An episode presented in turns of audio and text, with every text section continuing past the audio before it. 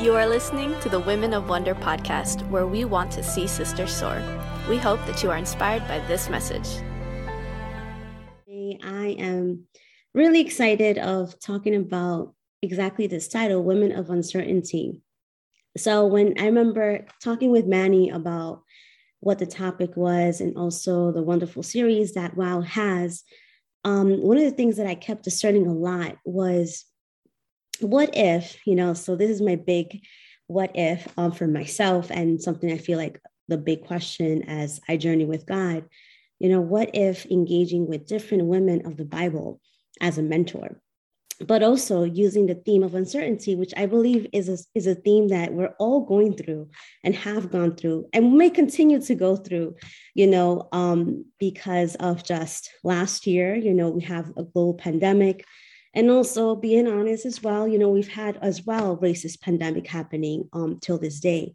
So, so yeah, so here that's kind of how it birthed forth of this title, Women of Uncertainty.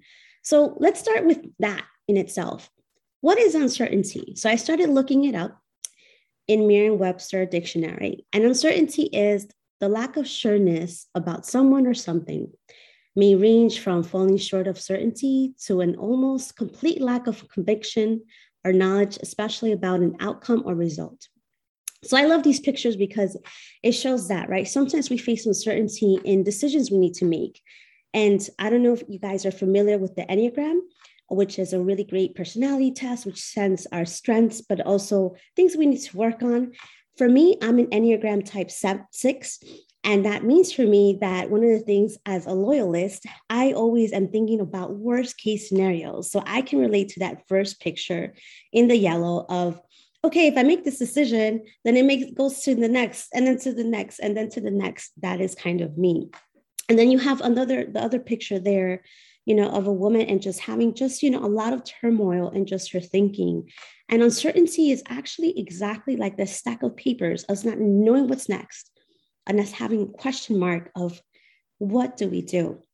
So definitely that I wanted to us to just have that groundwork and stuff. And in order to, to say why, why these three women that we're going to engage in, I do want to mention a little snippet of my story. I won't, I will keep it really short because I think also Manny mentioned it in my bio, but you know, one of the things for sure, I started off as a little girl, as you can see there. So I'm the little one there in the first picture with the mariachis. Um, my mom, it has their the mariachi hat in the white, and I'm the one um, on the red. And I think I have like a little toy there.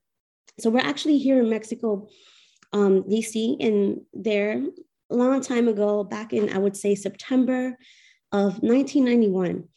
So my journey starts there a lot. And the reason I'm saying this is it's part of my story.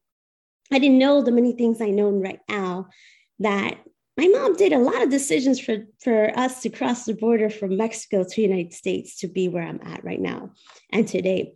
But here's one of the fun moments that we had, and actually, we're with the whole mariachi band. I personally had no idea what the heck was happening or going on that day, but yeah, we had fun that night for sure. And here's a picture of it. So then another part of myself, as um, I also know Manny mentioned for sure, is yes, I'm a licensed clergy with the Evangelical Covenant Church. I am a church planting pastor um, of Reconcile Brooklyn. Um, so I recently um, transitioned from discipleship pastor to executive pastor. So I'm overseeing more the leadership development and also strategic planning. So I'm always as well thinking, what about the next for us? And like Manny mentioned, long and behold, you know, I just got married on October 2nd of this year, you know, to Joshua Pearson, who now is now Joshua Silencio, um, and is seeking my name. And that has been a journey itself. So, as I said, you know, one of the reasons why I want to explain my journey is because this journey is simultaneous with the women that have spoken to me. The way I look at all of these biblical women we're going to engage in are like my mentors of people that I can just sit down and learn from. And I have to say, yes, you know, I definitely needed it for sure in the journey that I'm in right now. Um, and also have been, you know, even before marriage, of just being single and living out loud and um, and just purpose driven to what God was calling me, and knowing that I was enough and I still am enough um, as a single person and continue carrying it now in my season. The reason I say this, I'll tell you a one liner testimony of my husband. So, my husband's story, um, he is a Jersey boy. Um, and funny enough, he has a past, you know, he calls calls it himself of just having that redemption story of racial reconciliation, of being part of unfortunately the groups like he calls it the cult of white supremacy. Um, and God changed his heart in just many different ways, shapes, and forms to see of calling things out that are not of Christ. And I'm glad for his journey and knowing his story and also his family's story, because never would I have imagined it as a first generation Latina who is undocumented as a DACA recipient and dreamer to have been with someone who is completely different from me and has this background of a story, right? Um, so this is all part of me, and this is one of the reasons why, yes, in all the different levels here as my, you know, my youth, I have had, you know, times of uncertainty of what does that look like to have a story that is not even understood by myself at times and having to know more of myself as they engage the risk of even being here in this country um, whether or not being deported um, and then also engaging in licensure and then now um, being a pastor you know and still seeing at times the issues of faith and justice being at odds in many different um, contexts and here and now behold you know as my next step you know of um, of yes, engaging personally as a wife and becoming what God is asking me to become, not what I've seen and at times that hasn't been that great. You know, so all of this is one of the reasons why on these different women. So, one of the first women that I want to introduce to you, like I said, I'm going to introduce them as kind of mentors that have been for me, and I continue learning from them. The first one is Abigail. So, this is a small snippet of her story in the book of First Samuel chapter 25, verses 14 to 19, and I will read it for us. It says, One of the servants told Abigail, Nabal's wife, David, David's messengers from the wilderness to give, oh, David sent messengers from the wilderness to give our master his greetings, but he hurled insults at them. Yet these men were very good to us. They did not mistreat us and the whole time we were out in the fields near them, nothing was missing. Night and day, they were a, they were a wall around us. The whole time we were herding our sheep near them. Now think it over and see what you can do because disaster is hanging over our master and his whole household. He is such a wicked man that no one can talk to him. Abigail acted quickly. She took 200 loaves of bread, two skins of wine, five dressed sheep, five seahs of roasted grain, a hundred cakes of raisins, and 200 cakes of pressed figs, and loaded them on donkeys. Then she told her servants, Go on ahead, I'll follow you. But she did not tell her husband, Nabal. Now, this is really interesting. So, for those of us, you know, whether or not we can have engaged with Abigail's story, small context here. David, I put here, AKA Goliath, right? David and Goliath back in that story. He was young, you know, said, you know, the presence of the Lord is with me, has some stones, hit Goliath, and, you know, and had that victory. And also, we know as well, um, he is the future anointed king, King David, is being sought out by Saul to be killed. And David is fleeing for his life and comes across the sheepfold of Nabal. And David's, fused, David's servants are refused by Nabal. So this is the context that's happening. So imagine that. And mind you, it does say in the word, like before the verses that we are just read, that David was in the desert with his men. And he had around that time about is was getting ready with 400 men and he left 200 men at side. So in total, he had like 600 men in, in a way to fight against anyone that's coming across them. You know, so imagine this. And one of the things I love about engaging in God's word and in his story that he has with different women, because that is part of God's heart for us too. And seeing these different women that are portrayed in these scenarios is Abigail. you know, she has this um, husband, Nabal, and which I think for sure is called the fool in Hebrew. And she's hearing from her servants that he went ahead and rejected them. What can she do? Now, going back to the context again, you know, this also is back in Jewish traditions. In Jewish traditions, as a woman, she can't really, she shouldn't have spoken in a sense of like going and taking action quickly. And it says there, the very last verse we read, she did not consult her husband. That's a big no no for the Jewish people, where all of the laws, you know, in Deuteronomy Leviticus will say most of the actions attributed to women are always, you know, come together with the actions, you know, of, you know, being a wife and all of that. But her, in her like uncertainty here is taking action for her household, you know, and I think that's really, really awesome to kind of think in that way, in her shoes and portrayal, which is some questions I had as putting myself here, as I said, um, as Abigail's mentoring me and also understanding her context and hearing it through her ears in context of Hebrew tradition, Judaic tradition, her as a female, side by side by me, you know, I wonder, will she respond quickly, right? And if so, will she do the protocol of consulting her husband before a decision? for their household, which includes her servants? Will she be received by David, who is furious? I wonder that. You know, sometimes we also have those same uncertainties of how do we take action?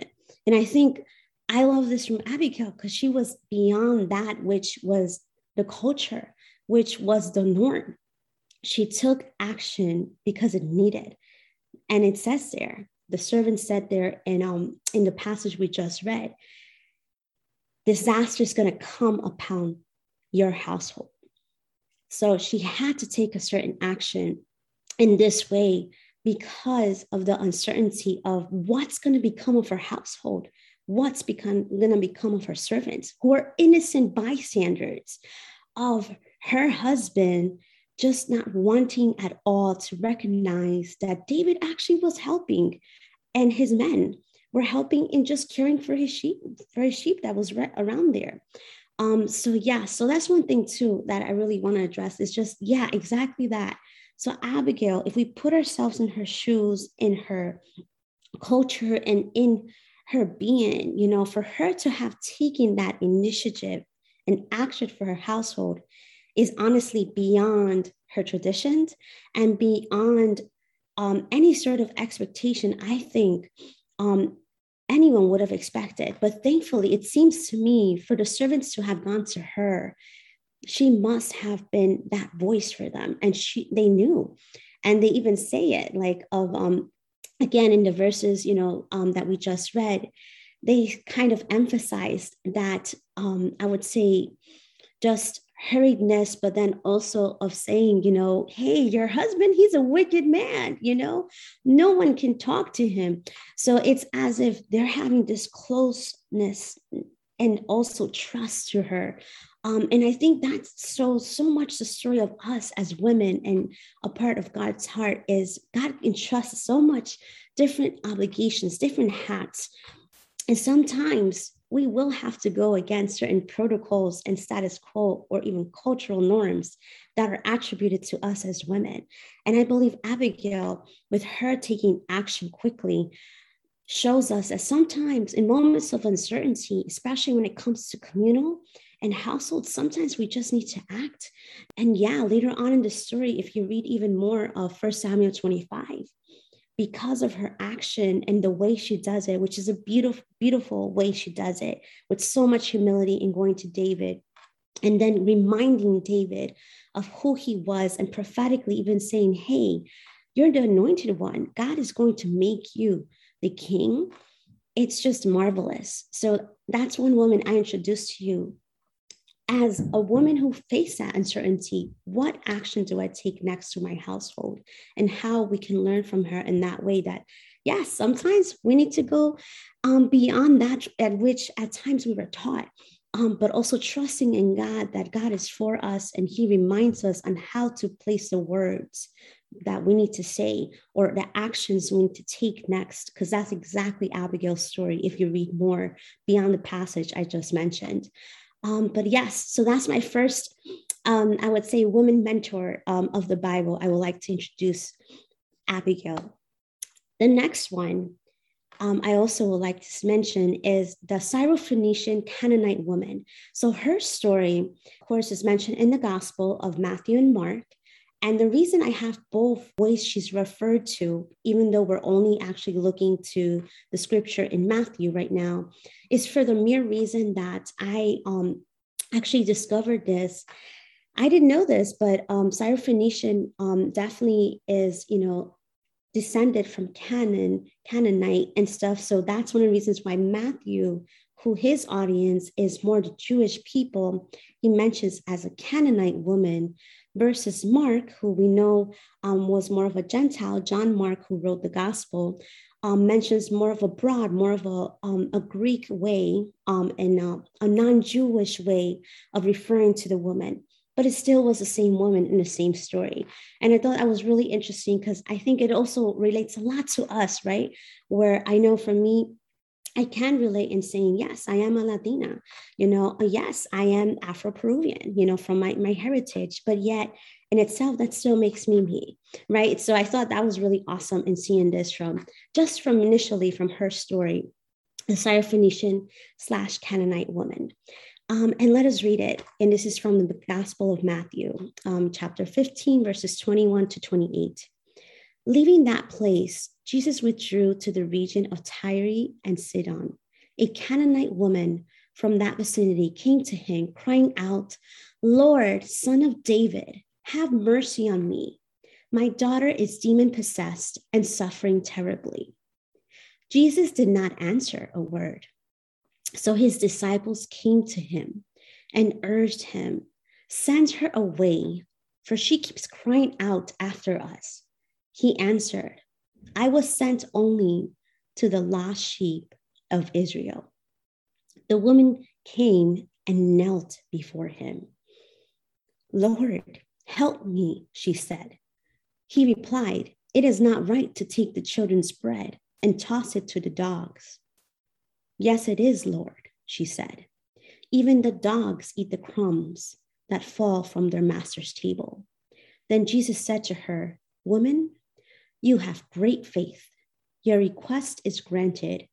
And her daughter was healed at that moment. So, giving some context of um, just the story we read a little bit more, Jesus, you know, was withdrawing to Tyre and Sidon, and the Canaanite woman called out to him. His disciples wanted her to be sent away by Jesus. He keeps silent, and she does not. This is exactly what we just read in just a certain summarized context. So, what is her uncertainty that we can kind of understand and relate to as well? And she can actually also stand as a woman side by side with us and mentoring us. And it's responding to silence and rejection. I don't know about you ladies, but I'm going to keep it real with you. There are times that God has been silent for me to know and to say one of the reasons why I said my story is for the past, I would say, um, since I was 16, I'm I'm 34 um, right now, was my awareness of my own context of what it looks like to be undocumented in thankfully in New York City in a sanctuary city. But I will say that for me to still have that justice factor of Jesus being my warrior completely with the just really lack of reform right now for immigration, God has been silent for that big, big one, big request. And there's times, yes, I have suffered rejection. So I can relate so much to this dear woman of, yes, of people misunderstanding and saying, go back where you came from, or not really understanding that many immigrants that come here have different stories. Not all of us are what we are labeled in the news for. We all have faces. We all have just families and are navigating life just like any other person here in America. So that's one of the reasons why I also gleaned from her story of what it looked like sometimes to have that silence from God on certain petitions we have, you know, but then also understanding her context, you know. And I had these questions as I was just thinking, like, you know, side by side, my dear Syrophoenician Canaanite sister, be a non Jew, how will she be perceived calling out to Jesus? What if she is rejected? Will her daughter always be demon possessed? If Jesus, being a Jew, doesn't receive her, what will she respond? And these are just questions and, and many more that just came in understanding her context. And we see it very clearly, right, from the passage we just read. The disciples wanted her away. They wanted to shoo her, like, don't pay mind to her, Jesus, just, just tell her to go away especially as well in back in um, Jesus times, where we see Jesus at times always correcting, unfortunately, his own because of just seeing that as well, isolation. But yet Jesus himself is addressing this woman and he is silent. And to me, that also made me understand that times, you know, God is silent, but there's always more to the silence sometimes than the response and I love that in what I see with our dear sister here. Um, going back to the passage, I have to say, for her to have went ahead and respond back because we don't know right how close she was to hearing what the disciples said about her right send her away she keeps crying out after us right and then him jesus being silent and then answering I was sent only to the lost sheep of Israel. I'm not sure how I would take that personally, but yet this dear sister of mine is showing me, which is she went ahead and she humbled herself and still saying, Help. And then again, Jesus is kind of rebuttaling her, right? And saying, It is not right to take the children's bread and toss it to the dogs. And then she says, she affirms that and then she even adds, but yet, right? Even the dogs eat the crumbs that fall from their master's table. So, in all of this, mind you, she is aware, most likely, in knowing, because of course, in the different towns that Jesus always is in, in different regions, it always is heard. And I would say, kind of like today's times, right? I'm pretty sure, you know, Jesus, of course, did not have Twitter, or Instagram, or Facebook, but people knew how to get news by, especially news about miracles, right? And things like that. Because I can't imagine her knowing this Jesus that's coming to her area and knowing that maybe hearing these miracles around her maybe just maybe if I just talk to him and I can get that salvation for my daughter and that healing for her, that would be great. That would be, hopefully, that's possible, right? But yet, here, Jesus is rebuttaling her, and she has the courage to continue standing in humility. And that brings a lot of me as well of just what does it look like to stand in that uncertainty of silence and rejection? And this dear sister of mine, Syrophoenician Canaanite woman, is mentoring me and saying that at times, well, what do you do with silence and rejection? You keep pressing in. You keep going ahead and talking back and saying because you know the value and your faith, right? And stuff. And we can see this, mind you, like I said, most likely her background, just by the title in both Matthew and Mark's gospels, she may have awareness of God, but we don't know if she knew God in that context. But yet, in her wrestle in her in all of this, there's only very few women that Jesus says, You have great faith. And she is one of them. And I think that's one thing I can't wait to say that I I have so learned so much from my Syrophoenician sister here. Continue standing, continue going ahead and, and knocking on certain doors and continue asking beyond beyond the silence at times that we receive or even the rejection because there's a reason and there's a way and god is building something. And i think this is one of the reasons why i believe the silence and the rebuttal because god god is a god of love. There's a reason something there was being said and also for us to see and taste the courage of this wonderful woman um, to continue having faith and having this humble stance, right? and asking Jesus, even if, right, she may not be, quote unquote, the ideal woman to come to Jesus, right? Which most likely in disciples' eyes are most likely a Jewish woman. Knowing the context back in the days in the Gospels, there are certain things that disciples need to be discipled, if that makes sense. And it's so awesome how Jesus models that.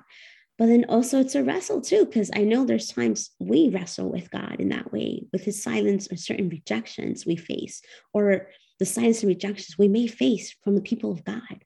And I think here is that I think ask God has with this story is will we stand like our Syrophoenician sister and going to pressing against the silence and rejection that at times we'll receive.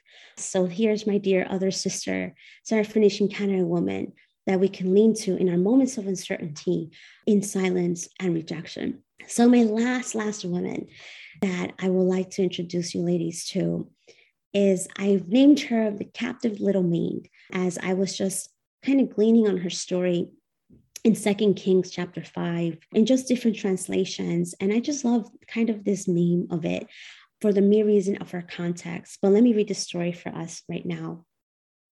Now naaman was commander of the army of the king of aram.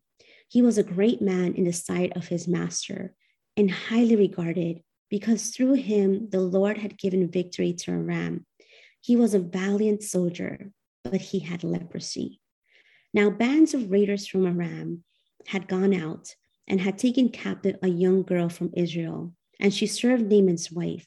She said to her mistress, If only my master would see the prophet who is in Samaria, he would cure him of, le- of his leprosy.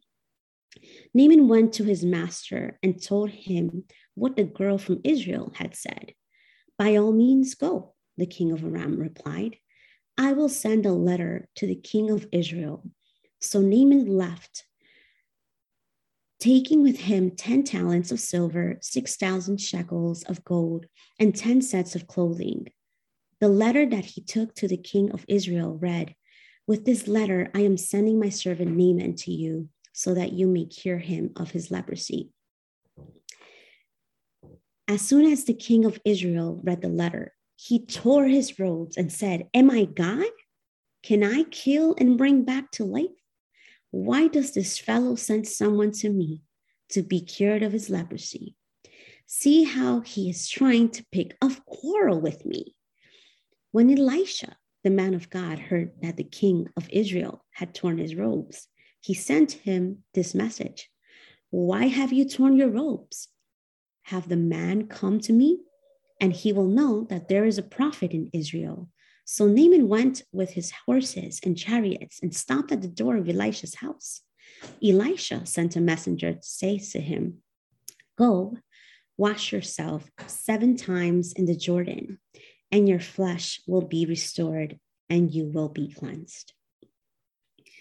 So I want to give us context of our, our dear sister here, who I've named Captive Little Maid, intentionally. So Naaman, commander of the army of Aram, has leprosy. A band of raiders from Aram had taken captives from Israel. A captive little young girl was made the maid of Naaman's wife.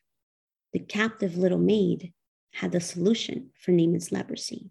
The captive little maid, her uncertainty here is should she or should she not speak life in captivity? You see, one of the things that as I was leaning toward this dear sister and this dear young sister, because it is said in the word in different translations and commentaries that she was young. And when they say young, most likely she was um, in her either early teens or even before that, before puberty. So she was little, she was a young girl. And guess what? She was taken captive away from her family. She most likely saw the raiders taking from friends in Israel. And then she was placed in Naaman's family to be the maid of his wife. Imagine that. Imagine being this young little sister that is held captive, is now in an unknown place with unknown people. She has no idea what their faith are, and is hearing that the commander of the army that has ransacked her people is having this ailment of leprosy. Will she or will she not give that source of healing? And these are some questions as I I just lean toward this dear sister of ours to go ahead and just mentor me, but also questions I wondered about her story.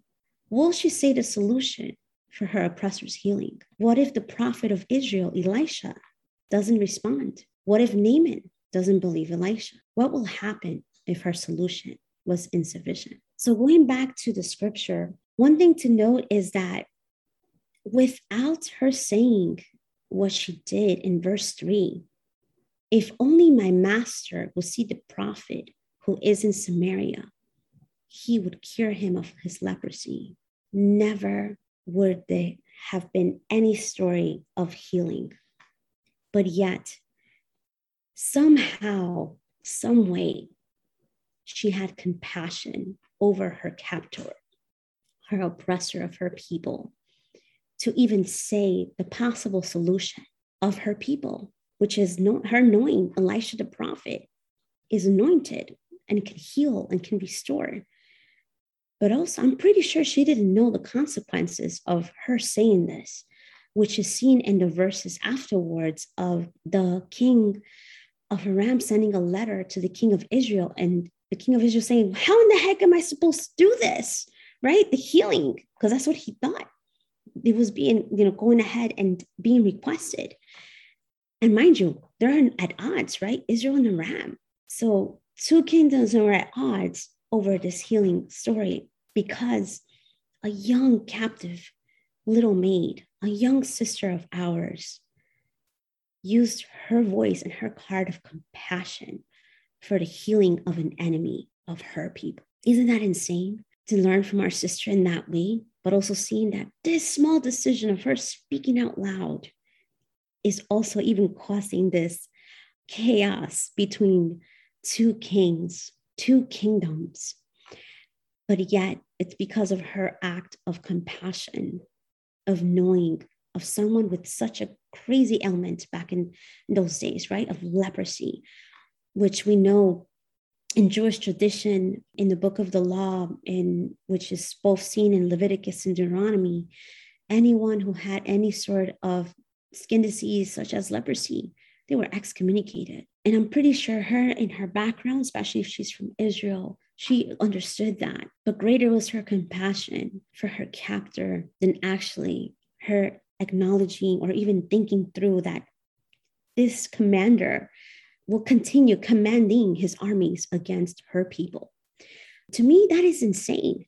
Of learning this from my young little sister, the captive little maid in Second Kings um, chapter 5. And I'm so grateful for all these three amazing women that we have just shared and I've just shared with you. Because I know for me, especially the, the captive little maid, this dear young sister, I share a lot with her story because what does that look like at times? I know for me, I can relate of having certain captivity in my own mindset, or I know in the struggles for sure. You know, even though, yes, I know God has placed me in certain spaces and places to speak out my story, to bridge faith and justice. But let me just say, I faced at times of feeling that I'm not enough. I face at times imposter syndrome and thinking of all of these captivities because of the captivity in itself of the lack of compassion on certain laws and interpretations as well of bad theology as well of seeing that you know what? The lord god asks us to love him beyond our all things but also love our neighbors ourselves because unfortunately that's the season we're in right now. There is a lack of compassion for our neighbor and even to this extent that this dear young sister is showing to me, there's a lack of compassion, even for those that are held captive, are holding us captive, or we have certain ideologies that are filled with captivity. And I have to say, I still wrestle with it because I'm like, darn it, dear sister, man, now I have to show more compassion. And it's true, you know, it's it's a great endeavor and it's a great challenge I think God has for us today and for me completely as well, which is what would it look like for me to show compassion for that who may be saying, yes, go back to where you came from. You should be deported. You have no value here. What would that look like for me to extend that compassion? Or as well for those that just don't understand that certain ideologies or theologies are meant to harm instead of to bless are going away from the imago dei which is the image of god that all of us have in the beauty of our ethnic experiences in the beauty of our cultures of who we should be as women, but then also our cultures and our ethnic experience, which are so beautiful, right? Hence the wonderful story of the book of Acts in chapter three. There's a reason why there was so many different tongues and so much diversity. Apart from the amazing thing of having the Holy Spirit, is because God, God is a God of diversity. And I think for me, this is my greatest challenge of uncertainty is what does it look like to have a compassion for those who may have these different understandings? And I think one of the things that I'm learning a lot from this your sister is that, yeah, some people just are told to do certain things, have some sort of backgrounds that are different from ours, right? And it's great to listen, but yet also know what is our limits, because I don't believe in that. If certain things are triggering and are traumatizing, no, embrace your limit don't don't engage with it. Because i know for me i wasn't able to engage with my story of bridging with faith and justice until i had to heal with god's help and community my crusty heart against my dear brothers and sisters who are white. But I thank God that I had community that helped me go beyond my captivity of my mind, but then also beyond the captivity communally of thinking that all of us who have wonderful, different, diverse stories and ethnic backgrounds are beautiful. We're the image of God, and we are the neighbor that we should be loved and are worthy of love. So I think for me, like I said, my dear sister here is still teaching me because one of the reasons I mentioned my story so transparently is that's going to be one of my greatest, I would say, wrestles, as I know that my husband's family still have certain contexts in that way of anti immigrant and anti abortion and many things in that way. But yet, I am challenged by my dear little sister of the captive little maid, of knowing that God is going to ask for that heart of compassion to listen in, but also to embrace my limits in the community that I can, in the safety to continue forward. So, one of the things I wanted to definitely bridge us all into this is the Ezer Genegdo, I know this is a series we have for a while, and I have to say it's such a beautiful series. Um, and I started looking it up a little bit more.